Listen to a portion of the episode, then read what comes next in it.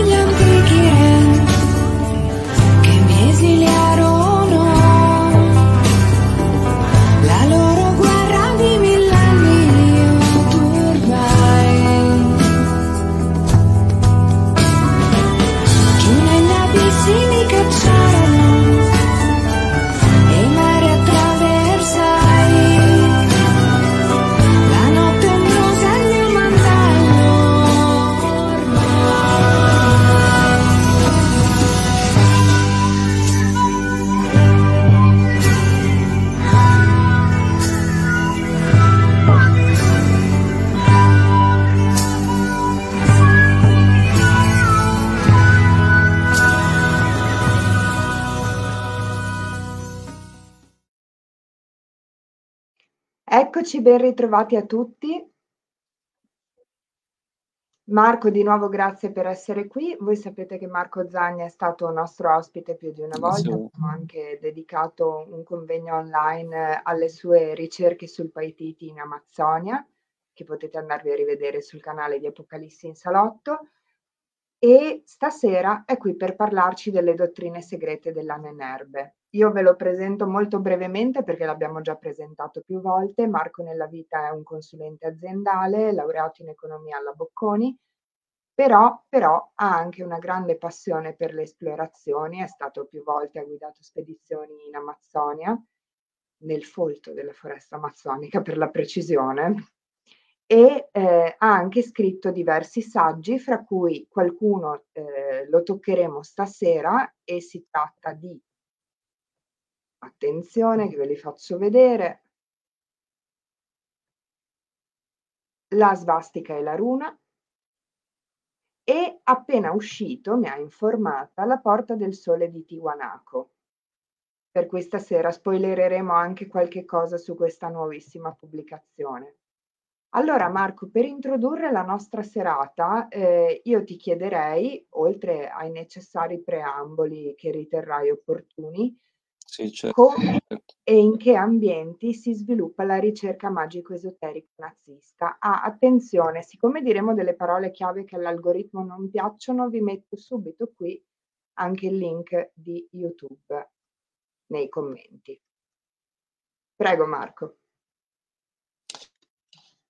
Sì, intanto ti ringrazio per questa opportunità Volevo, mhmm, dare alcune magari precisazioni anche nei confronti un po' del titolo che abbiamo dato. Prima di tutto, io lo ricordo sempre perché, mhmm, non penso che tutti quelli che magari si collegano, si collegheranno, vedranno magari la la puntata su YouTube nei prossimi giorni lo sanno, ma io proprio perché avevo iniziato molti anni fa a fare delle spedizioni con un con un mio parente che mi aveva un po' iniziato questo genere di viaggi, e cioè eh, Mario Viringhelli, mi ero proprio reso conto nei primi viaggi in Sud America, anche se poi dopo ho fatto anche viaggi in Asia centrale, che c'era stato un ente, un'organizzazione che già negli anni 30 mh, mm, aveva fatto dei viaggi, diciamo, misteriosi, sia nel continente sudamericano che per esempio anche in Tibet o anche in altri paesi del mondo. E questa organizzazione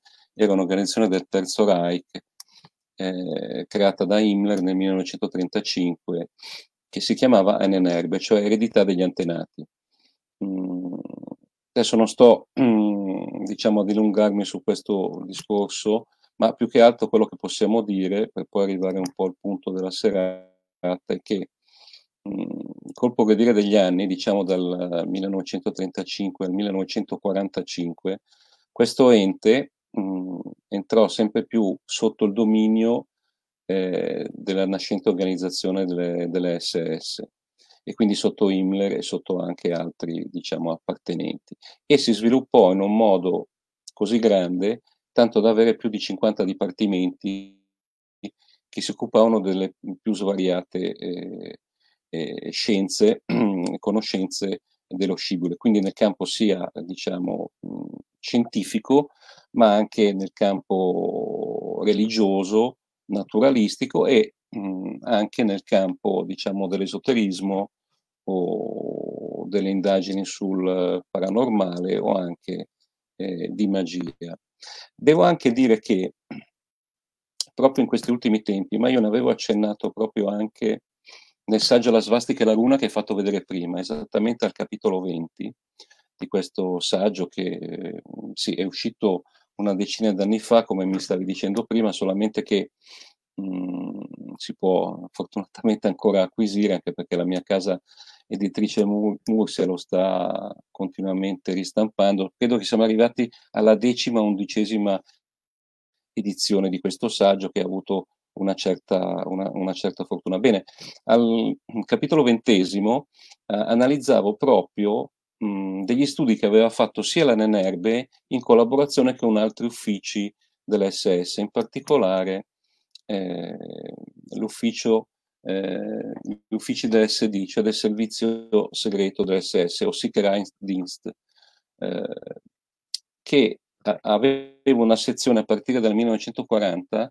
una sezione che si chiamava sezione 7, che era proprio adibito a delle ricerche culturali, diciamo genericamente culturali, ma poi spe- si specializzarono in particolare mh, verso gli ultimi an- eh, anni della guerra anche nel campo appunto delle indagini sulla, sulla magia, sulla stregoneria, sull'acquisizione di testi magici in vari paesi d'Europa dove, eh, la, Germania, dove la Germania si era espansa e dove ha conquistato i territori e anche nel, nelle zone del, dell'est. Quindi ci fu ovviamente un, uno scambio di informazioni tra l'organizzazione Nenerbe e l'organizzazione dei servizi segreti. Anche la Nenerbe da un certo punto di vista era um, diciamo un'organizzazione di cui eh, si sapeva solo qualcosa ma mh, di molto velato a livello, a, a livello generale.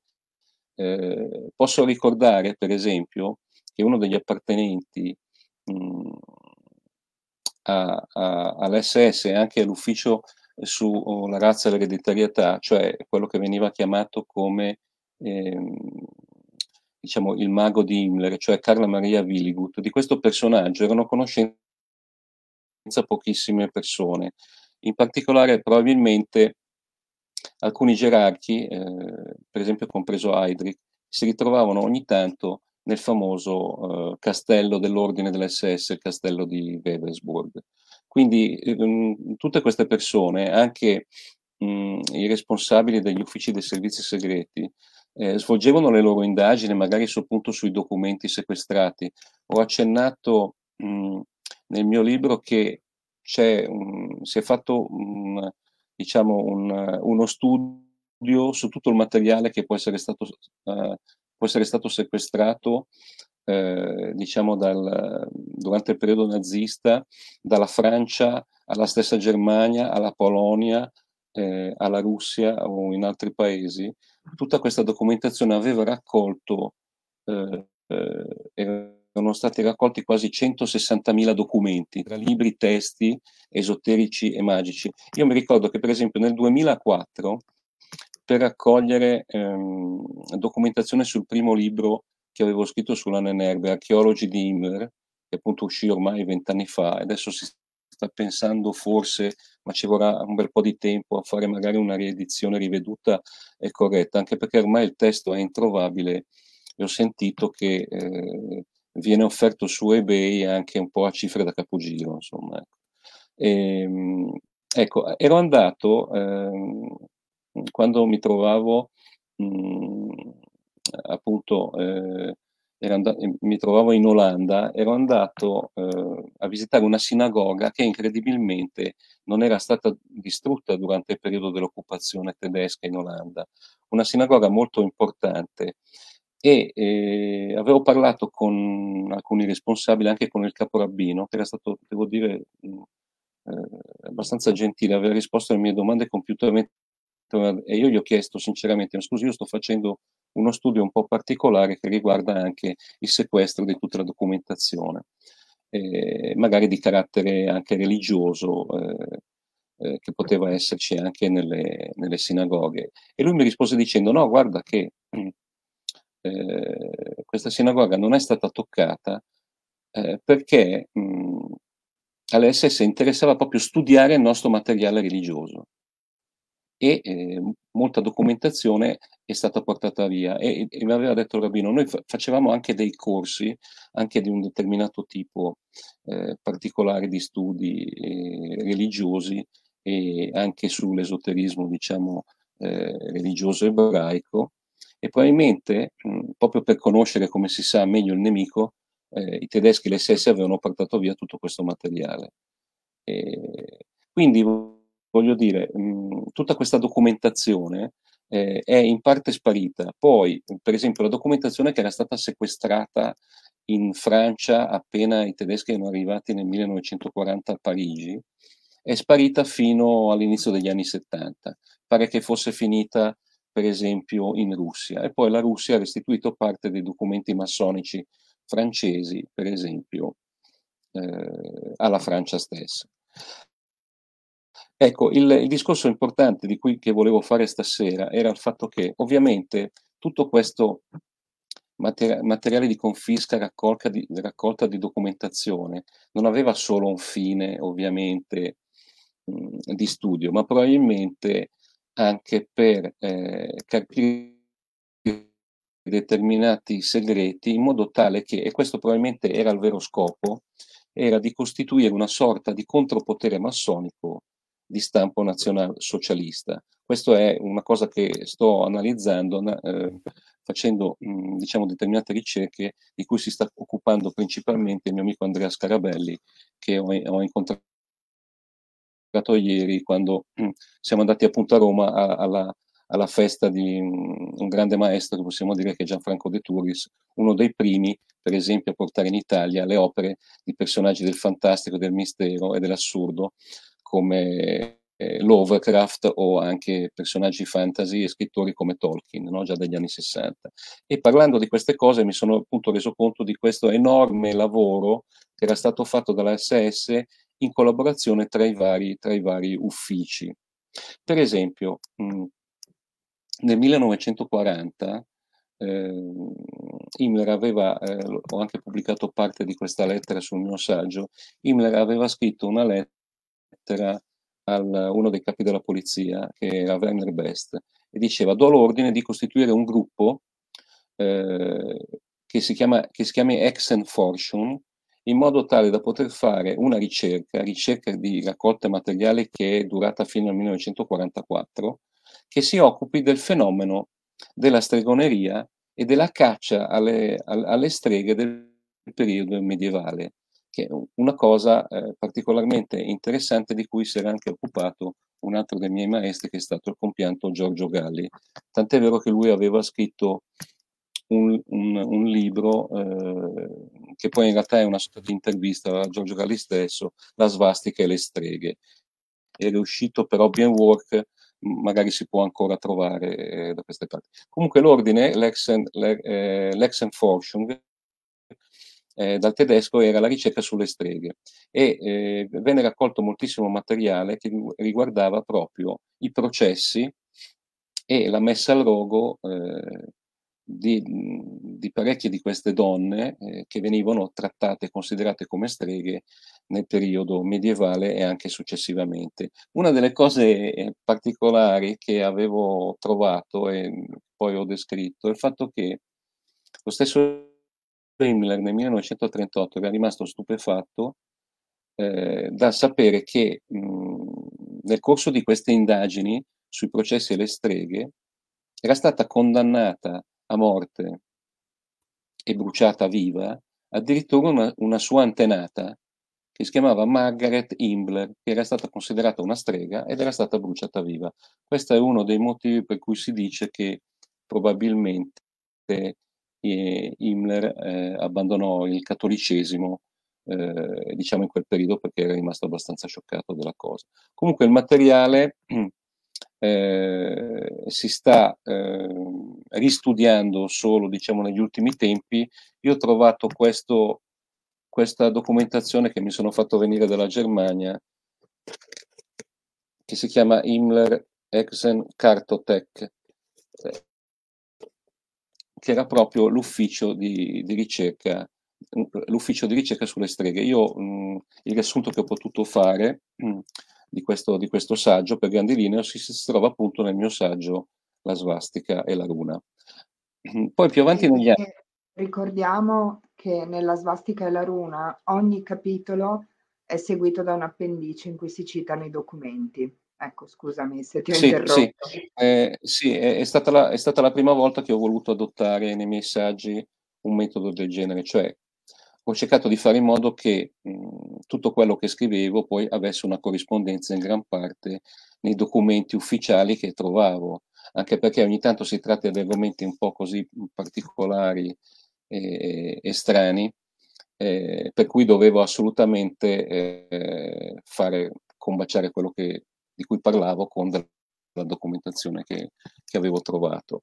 Ecco, stavo dicendo che andando avanti in, eh, in queste ricerche, per esempio, un altro caso molto importante, dopo la famosa fuga di S nel 1941, eh, si era verificata la famosa Action X, nel senso che non so per motivi di propaganda o per qual- qualche altro motivo, ehm, era stata data la colpa del, cosiddetto impazzimento di Hess, che appunto il delfino di Hitler era scappato nel nord dell'Inghilterra e in Scozia per cercare di incontrarsi con il duca di Hamilton e organizzare una sorta di pace separata tra l'Inghilterra e la Germania prima dell'attacco eh, che, sarebbe, che, sarebbe, verificato nel, nel giugno del, del 41 contro la Russia, cioè cercare di, tenere, di chiudere un fronte diciamo con una sorta di pace, una sorta di armistizio tra eh,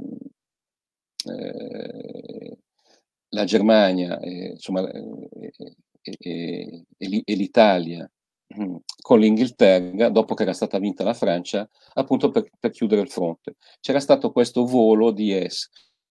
Poi ultimamente sono usciti ulteriori documenti che avevano riguardato questa cosiddetta fuga. C'è un filone diciamo che fa capo ad alcune responsabilità volute del servizio segreto inglese, il quale aveva manovrato in modo che, mh, siccome S, Rudolf S era un appassionato eh, di astrologia e seguiva un po' anche il filone antroposofico di Steiner, era un personaggio che eh, era mh, particolarmente suscettibile a eh, eh, determinati studi non convenzionali.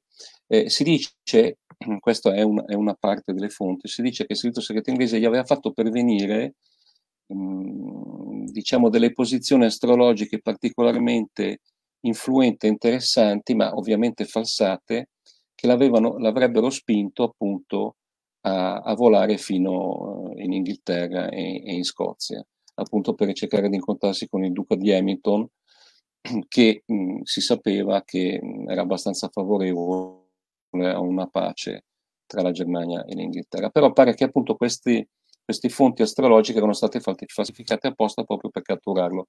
Poi c'è una parte totalmente magica che io avevo trovato, ehm, che mh, è stata anche eh, commentata in alcune puntate che avevo visto eh, su oh, il canale eh, televisivo Focus, dove praticamente mh, mm, Ian Fleming e suo fratello, che erano eh, agenti segreti allora nel periodo, agenti segreti inglesi nel periodo appunto della guerra. Ricordiamo che Ian Fleming è quello che è stato poi l'inventore del, di James Bond, no? dell'agente segreto inglese più famoso del mondo.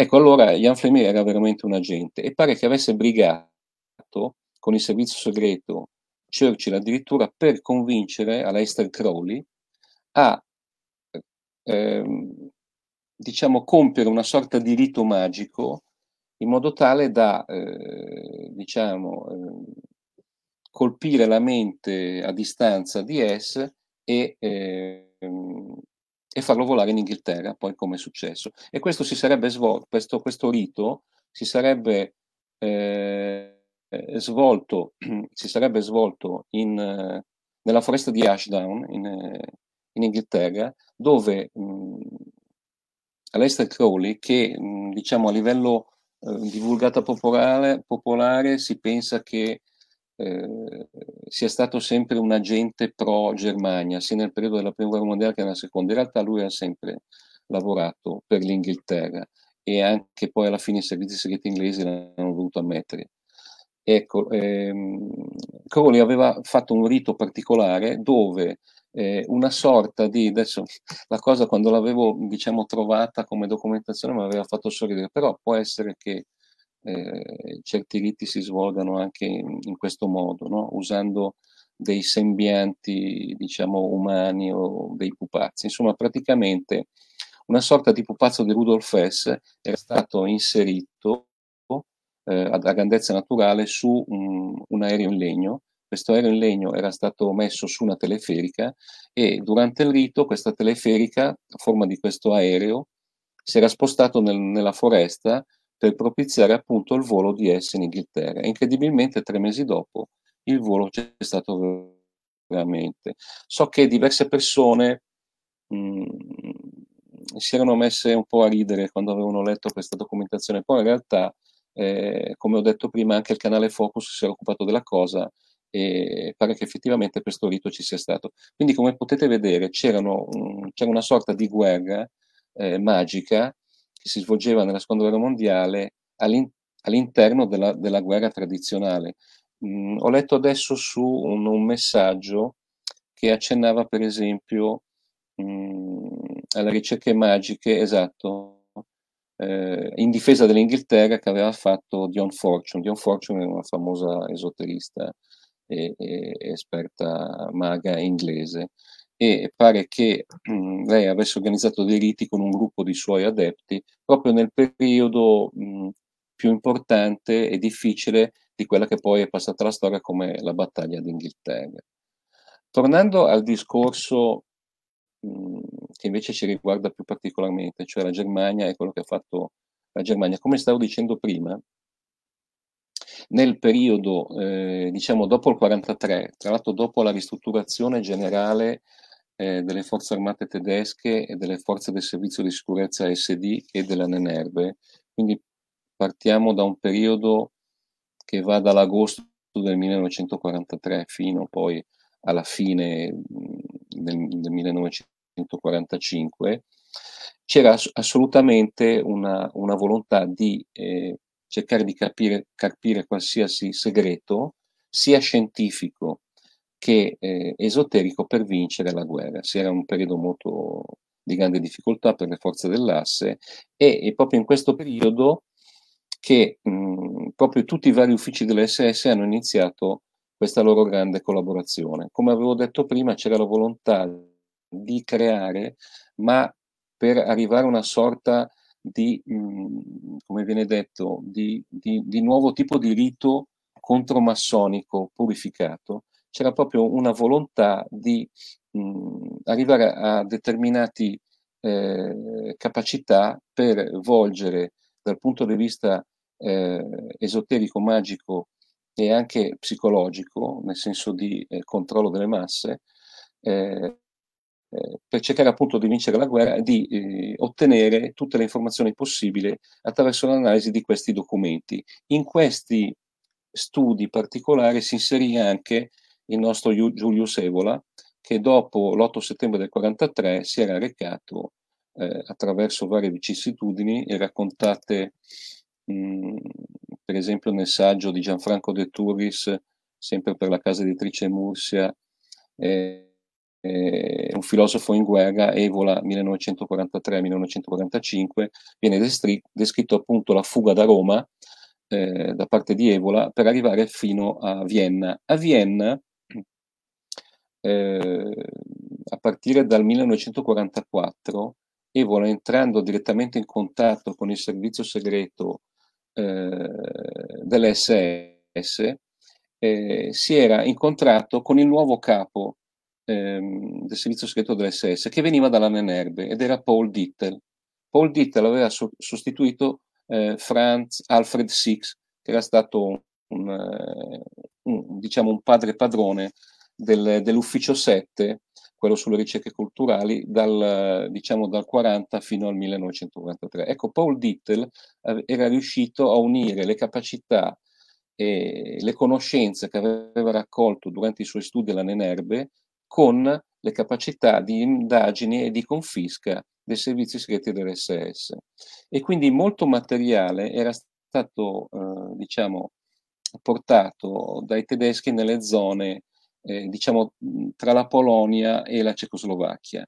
Beh, parlo anche di materiale e di grimori o documentazione di carattere magico eh, che era stato raccolto appunto con le confische eh, nei vari paesi europei. Da tutta questa documentazione si voleva sia ricavare una sorta di denuncia delle società segrete che, che esistevano o che ovviamente esistono ancora oggi eh, nell'ambito del mondo, diciamo, democratico-liberale, eh, anche se poi se ne parla, diciamo, poco. E in più ehm, avere appunto la capacità di eh, addirittura ottenere una sorta di eh, volontà di potenza esoterica in grado addirittura di influire sul corso degli eventi e sul corso della guerra. Questa è ehm, documentazione di cui si è venuto a sapere solo recentemente, se ne sta occupando molto bene l'amico Andrea Scarabelli con cui ho parlato ieri e con cui magari sto collaborando eh, proprio su queste ricerche. E si sta mh, pensando che esisteva una forma di ricerca e di studio non solo a Vienna con Evola, ma anche in altri centri, particolari castelli che si trovavano tra la Polonia, eh, la Germania e, e, i Sudeti, prima che ovviamente eh, arrivassero le forze, diciamo, sovietiche. No?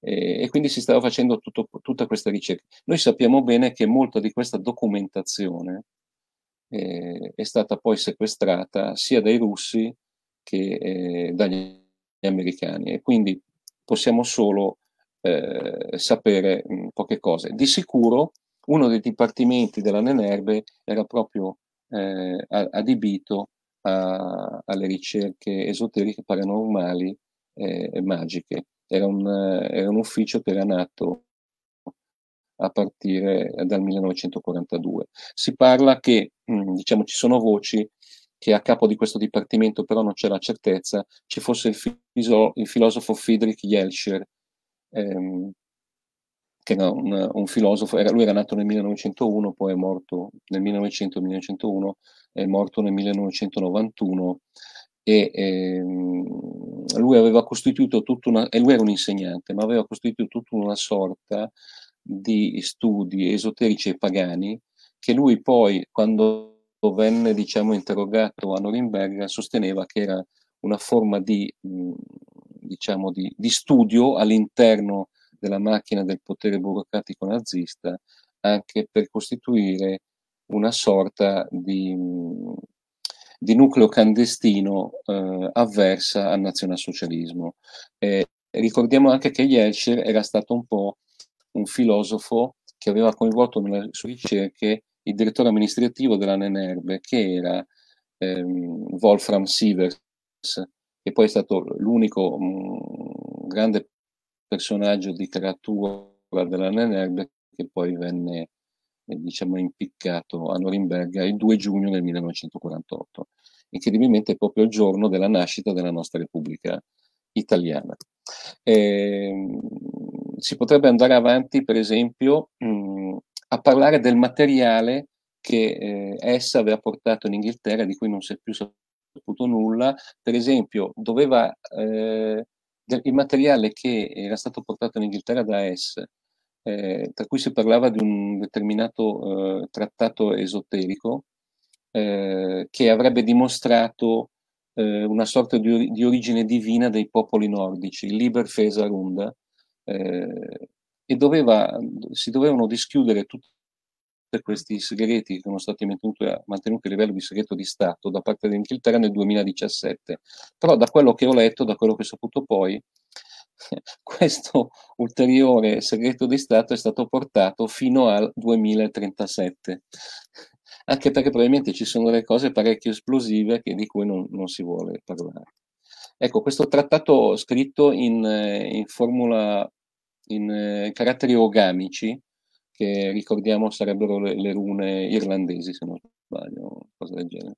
E, ehm, doveva appunto uh, essere un trattato che avrebbe dimostrato l'origine un po' divina dei popoli nordici indoeuropei eh, quelli legati, quelli famosi legati a, ai Tuata de Danann, no?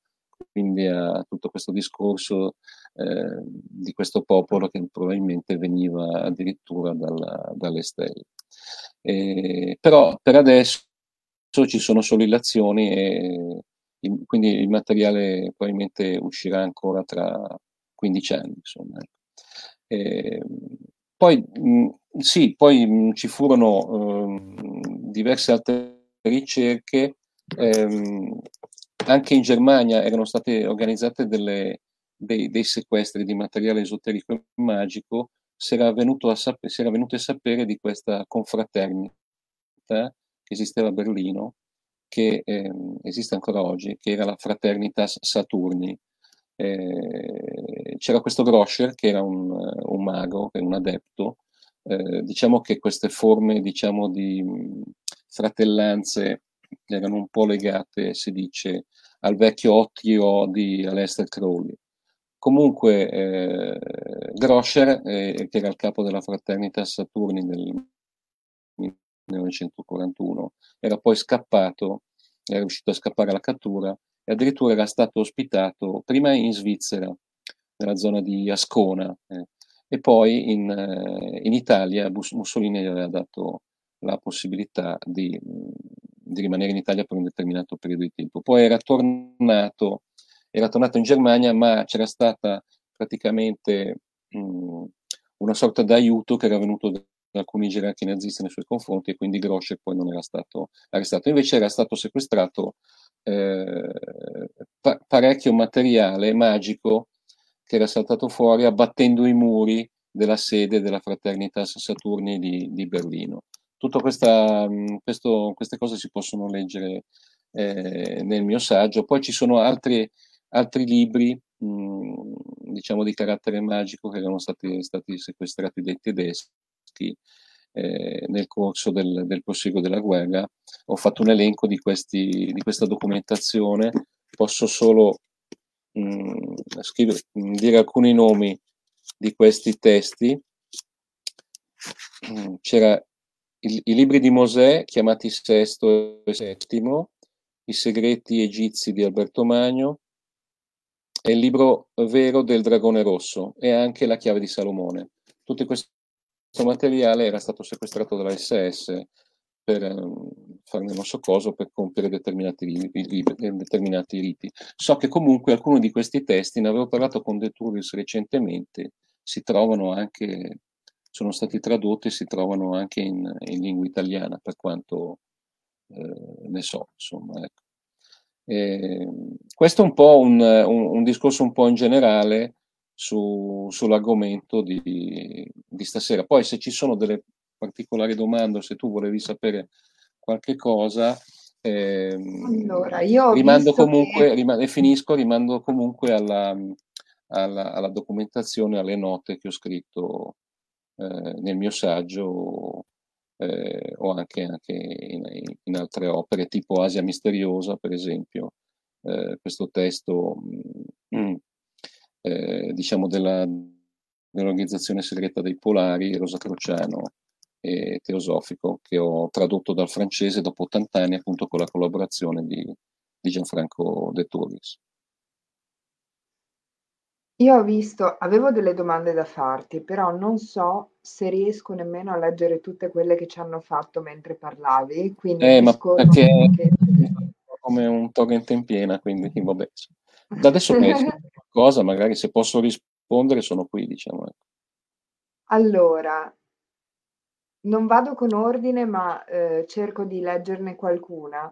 Una domanda: cosa ne pensa delle donne del Vril? Ho sempre avuto forti dubbi sulla loro reale esistenza, collegate tra l'altro con la Nenerbe. Beh, era una delle domande che avrei voluto Sì, farti anch'io. sì, dunque, mhmm, no, invece io, ehm, e ero nato cioè, mhmm, quando quando mi ero un po' interessato al discorso della società del Vril, che poi in realtà non aveva questo nome, ma probabilmente si chiamava il vero nome della società del Vril era La Futura Germania. Ehm, ho scri ne ho scritto con dovizia, ehm, diversi capitoli sul problema legato al Vril e alle Vrildamen nel mio saggio I velivoli segreti dell'asse. Tra l'altro proprio recentemente a Piacenza ho fatto una conferenza, e ho accennato proprio al discorso della società del Vril. Ne parlo proprio nell'ultima parte del mio saggio I velivoli segreti dell'asse. Bene, in realtà invece mi sono convinto eh, che Maria Ortiz o Orsic, eh, a seconda di come si vuole pronunciare, e anche le sue quattro colleghe sono esistite veramente. Eh, che poi mh, abbiano raggiunto tutte quelle mirabilanti, mirabilanti facoltà di cui si parla da un trent'anni a questa parte, eh, questo diciamo per certezza non lo so, però l'argomento è, incre- è incredibilmente interessante. Era uscito proprio agli inizi degli anni 90 un testo rivelazione in, in, in, Austria proprio sulla, sulla società del Vril che ero riuscito a procurarmi dove veniva analizzato tutto il percorso che aveva portato per esempio il, il barone von Sebottendorf eh, famoso personaggio legato alla società Thule, eh, con, eh, e l'incontro con Maria Ortiz, Maria Orsic, chiamiamola come vogliamo, e eh, la costituzione del, del, nu- del primo nucleo della, della, della, società del Vril. Io credo che effettivamente mh, sia esistito questo gruppo di donne telepatiche e che probabilmente per tramite, così viene detto, della scrittura automatica, eh, erano entrati probabilmente in contatto con una sorta di entità che veniva chiamata la regina Isais, la quale eh, aveva fornito determinate conoscenze, eh, addirittura che avrebbero portato alla costruzione di eh, veri e propri, diciamo, velivoli di carattere addirittura aeronautico spaziale. Eh, io però ho sempre cercato di stare con i piedi per terra su questi argomenti, però tutto quello che ho potuto eh, trovare, che considero abbastanza certo, eh, l'ho scritto appunto nei miei capitoli dei velivoli segreti dell'asse, quindi eh, consiglio quella persona eh, che ha fatto questa domanda, adesso non mi ricordo il nome, comunque mi Remo. fa piacere che l'abbia... Ah, Remo, eh, sì, mm, Remo Pietrucci, consiglio magari di mm, acquisire il, il mio saggio eh, che si può trovare e, e dare proprio un'occhiata a questi eh, capitoli.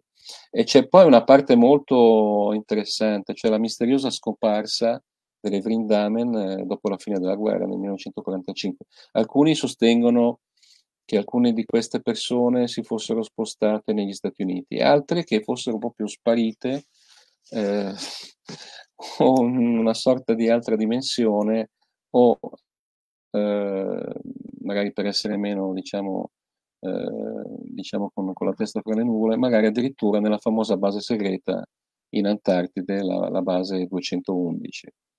Eh, ho approfondito anche questi argomenti mh, nel mio ultimo saggio, proprio che è uscito l'anno scorso, il Reich, segreto, il Reich segreto, sempre con uh, la casa editrice Mursi. Sono argomenti estremamente interessanti, potremmo stare qui a parlare ore. Però devo dire una cosa, e questo mh, fa piacere e ci fa pensare, eh, diciamo, con, con, abbastanza con tranquillità e con speranza per il futuro, che molta documentazione sta saltando fuori proprio adesso. C'è chi sta andando in giro a spucciare nelle biblioteche un po' di mezza Europa per trovare conferma di tutti questi studi esoterici tra la Nenerbe il servizio segreto dell'SS e anche elementi che avevano collaborato con i tedeschi come Evola o altri, o altri studiosi come Preziosi eh, o anche chi si era occupato appunto anche di, di massoneria mh, a, livello, a livello italiano ed europeo. Tra l'altro anche un, un, altro famoso studioso, il compianto Giorgio Galli, ha sempre evidenziato no, i rapporti segreti che legano insieme la magia e il potere attraverso le epoche. E così ti passo la domanda di Paolo che ci traghetta dritti dritti verso un altro tuo libro. Cioè anche il fascismo era attratto dall'esoterismo? Ehm, nel 2006 ho contribuito con un, un mio articolo, eh, in particolare, in una raccolta di documentazione che riguardava proprio questo tema. Eh, un saggio uscito con la casa editrice mediterranea, sempre curato da De Turris. Il titolo era Esoterismo e fascismo. È un saggio abbastanza corposo che aveva raccolto eh, la documentazione e articoli di, un, di 25 persone 25-26 autori, eh, me compreso, c'era appunto anche Andrea Scarabelli, Stefano Accella, Giovanni Sessa e altri personaggi. Dove sì, mancava il fatto, io stesso avevo affrontato un po' l'argomento, sostenendo che eh, probabilmente nel periodo del fascismo, mh, mm, sì, mh, mm, eh, era, era, sorta per esempio la scuola di mistica fascista però mh, gli argomenti erano un po' eh, diversi. Probabilmente sì, c'era stato un, un interesse per l'esoterismo anche sotto il fascismo, però era un interesse più che altro a livello personale, cioè non erano diciamo argomenti che poi eh, vennero di, sovvenzionati anche dal regime in Italia, mentre invece in Germania eh, queste, queste, organizzazioni legate sia mh, diciamo, agli apparati amministrativi eh, nazisti, sia legati all'SS, all'NNRB e al servizio segreto, venivano sovvenzionati dallo Stato. Quindi c'è un, una, una, una certa differenza. Però devo dire che ehm, una, una, società eh, di, di, sulle ricerche paranormali era sorta anche in Italia nel, nel, nel 1937, eh, che poi ha continuato a, a svilupparsi anche dopo eh, la fine del, del fascismo. E, fino, fino, fino, all'epoca, eh, mi sembra degli anni 70-80. E questa, questa era una società di ricerche che era stata effettivamente eh, finanziata durante il periodo del fascismo. Se può essere simpatico ricordare, aveva portato avanti poi questo discorso legato a questa associazione anche il famoso mm, campione di riscattuto, Massimo Inardi nel, negli anni 70, che aveva proprio preso in mano la, questa società e aveva eh, riportata in auge. Ricordiamo che Massimo Minardi era stato uno dei campioni più importanti di questa trasmissione televisiva di Mike Buongiorno negli anni 70. Aveva eh, scritto anche un libro molto interessante, ormai introvabile, eh, dal titolo L'ignoto in noi, dove c'era un po' un, un, un compendio di queste ricerche diciamo di carattere sul paranormale che erano nate appunto negli anni 30 in Italia. Poi c'era un filone ed è proprio il, la cosa specifica di cui ho parlato in esoterismo e fascismo nel, nel, nel capitoletto che ho scritto io, riguardava gli studi un po' mistici esoterici sulla possibile esistenza di questa uh, Atlantide del Mediterraneo, e cioè la famosa Tirrenide. Se n'era occupato uh, questo ex pilota, Costantino Cattoi, che era stato un pilota eh, di guerra nella prima guerra mondiale, mm, poi eh, aveva lasciato eh, diciamo, l'arma aerea nel, nel 1923, aveva continuato questi studi perché sua moglie era una sensitiva, eh, e andavano a cercare città eh, sotterranee nella zona tra la Toscana e, e il Lazio, quindi legate al discorso eh, etrusco. E, lui sosteneva che addirittura eh, eh, il, fe- il, fascismo in quel periodo avrebbe dovuto occuparsi eh, della ricerca subacquea, delle prime ricerche subacquee, per cercare di scoprire le città sommerse della, dell'antica Tirenide mediterranea. E questo è stato un argomento interessante, eh, erano, sta- erano usciti anche dei, dei saggi eh, durante il periodo del fascismo su, questo, su, questa ricerca della Tirenide e può essere un argomento mh, mm, che può anche stuzzicare eh, le persone. Ecco. Quindi per chi mh, può, può, cercare qualcosa del periodo del fascismo e dell'esoterismo legato al periodo del fascismo, c'è questo saggio eh, pubblicato da Mediterranee, eh, Esoterismo e fascismo. Ultima domanda, ci stiamo con eh, la stanchezza del ritorno da Roma? Sì, sì, ci stiamo, ci stiamo. Ok. No, ci stiamo. Mm, devo scegliere. Devo scegliere. Dimmi tu, Gabinetto 33 o Aldebaran? Partiamo. Um, diciamo che io del Gabinetto 33 non, non me ne sono occupato, se non... Sì, eh, se non a Latere. Ah, Domenico Manzo, ah, saluto. Eh. È un ragazzo che conosco che mi segue. Erano tutte e due di Domenico le domande. Ah, ok, ok. Ehm, sì, me ne sono occupato a Latere, anche se questo argomento era stato approfondito mh, da Roberto Pinotti eh, in particolare. Okay. Si accenna al fatto che eh, si era verificato un UFO crash eh, nella zona del nord della Lombardia, mi sembra. Eh, e eh, appunto mh, avvenuto nel 1933 ed era stato istituito un gabinetto eh, di cui faceva parte anche, mi sembra, eh, Guglielmo Marconi, eh, per studiare eh, questo, questo velivolo, probabilmente di provenienza non, non terrestre, che era caduto. Eh, io Hai ho... Mh, questa cosa? O sono dicerie?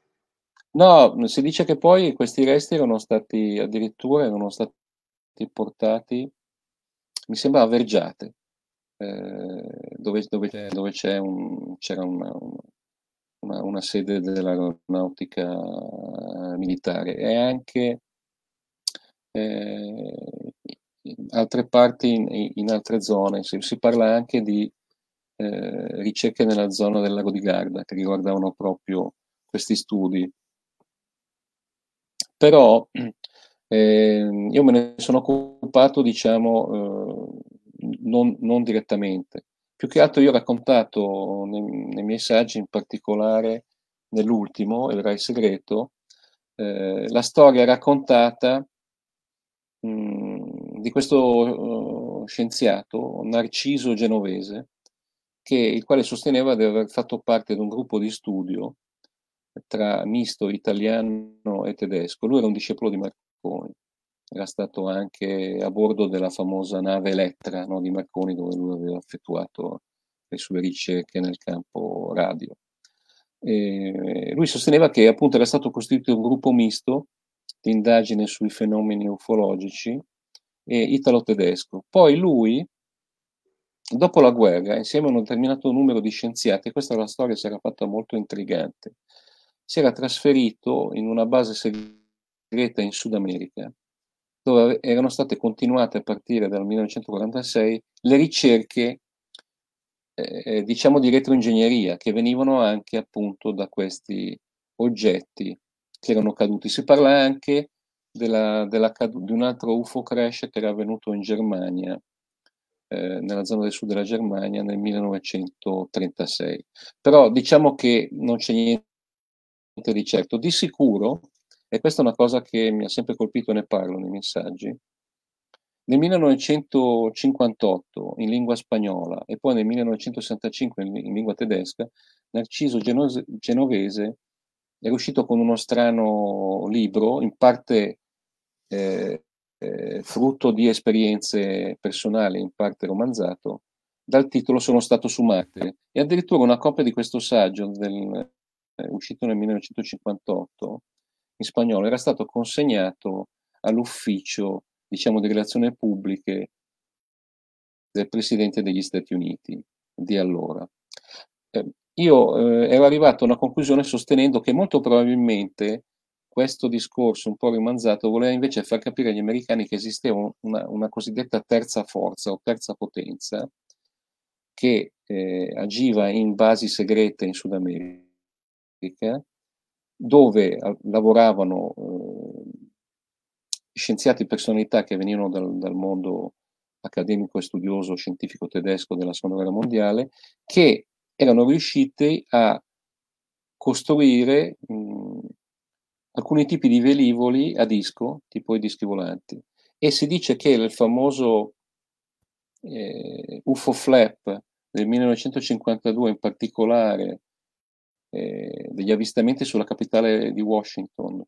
Eh, nell'estate del 1952, erano una, stata una dimostrazione di questa terza potenza eh, che voleva eh, mostrarsi mh, agli Stati Uniti in modo da cost- da costituire, e quello che poi pare che si sia verificato alla fine degli anni 50, di costituire una sorta di accordo tra questa potenza segreta gli Stati Uniti, nel senso che noi ci lasciate lavorare in pace e noi vi diamo piano piano tecnologia, tecnologia militare, tecnologia aeronautica e prototipi di velivoli di nuova concezione.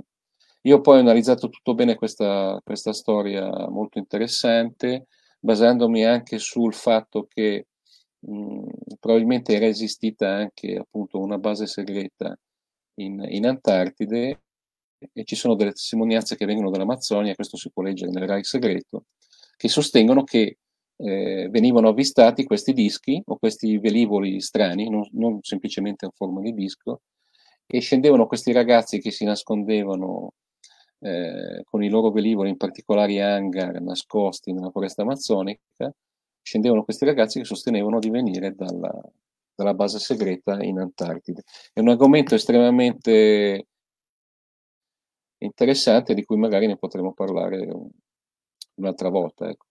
Sì, e sempre a questa seconda puntata che ci fisseremo risponderemo anche alla domanda di Domenico che probabilmente ha trovato qualche articolo online che ho visto anch'io in cui le sì, certo. erano collegate. Sì, la società, la società che aveva avuto a che fare con Aldebaran, eh, sì, proprio è quella che mm, diciamo volgarmente viene chiamata società del Vril, invece era, la società si chiamava la Futura Germania. Io porto documentazione a sufficienza per parlare di questa società nel mio saggio velivoli segreti dell'asse. Certo, il collegamento con Aldebaran è proprio perché le Vrildamen eh, ricevevano comunicazioni telepatiche e attraverso la scrittura automatica da questa regina Isais, che era eh, la regina di questo eh, mondo mh, mm, che proveniva, chiamati Sumeran o Sumer, che si diceva eh, provenissero dalla zona di Aldebaran e che eh, in un futuro sarebbero come erano giunti centinaia di migliaia di anni fa sulla Terra, sarebbero ritornati, ritornati sulla Terra in un eh, futuro eh, non molto remoto, a partire da una data che poteva corrispondere mm, dal 1946 fino al 2046. Tant'è vero che ci sono persone che credono, eh, non dico fanaticamente, ma in modo molto serio tutta questa storia eh, del Vril, delle Vrildamen, al fatto che probabilmente, eh, eh, richiamati da Maria Ortice della Vrildamen, i, i Sumeran ritorneranno sul nostro pianeta eh, entro il 2046. Pertanto studiate i Sumeri e leggete anche i miei di libri sui Sumeri.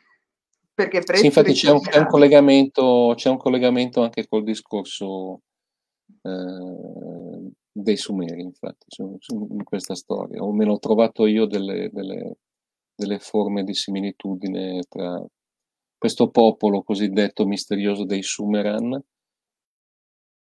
E nelle sì, c'era qualcosa nelle, nelle, profezie delle Vrildamen che ogni tanto li richiamava. Sì, scusami se mi sono sì. permessa la battuta.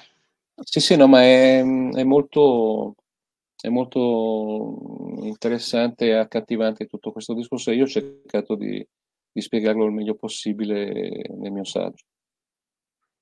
Guarda, eh, potreste fare al dottor Zagni la mia domanda, per favore? Ragazzi, non riesco a farle tutte. Adesso vedi se c'è eh, tempo, Marco. Sì. Sia Crowley che S provenivano dall'OTO. Per quale motivo allora erano nemici se venivano dalla stessa setta? No, S, S non veniva dall'OTO, assolutamente.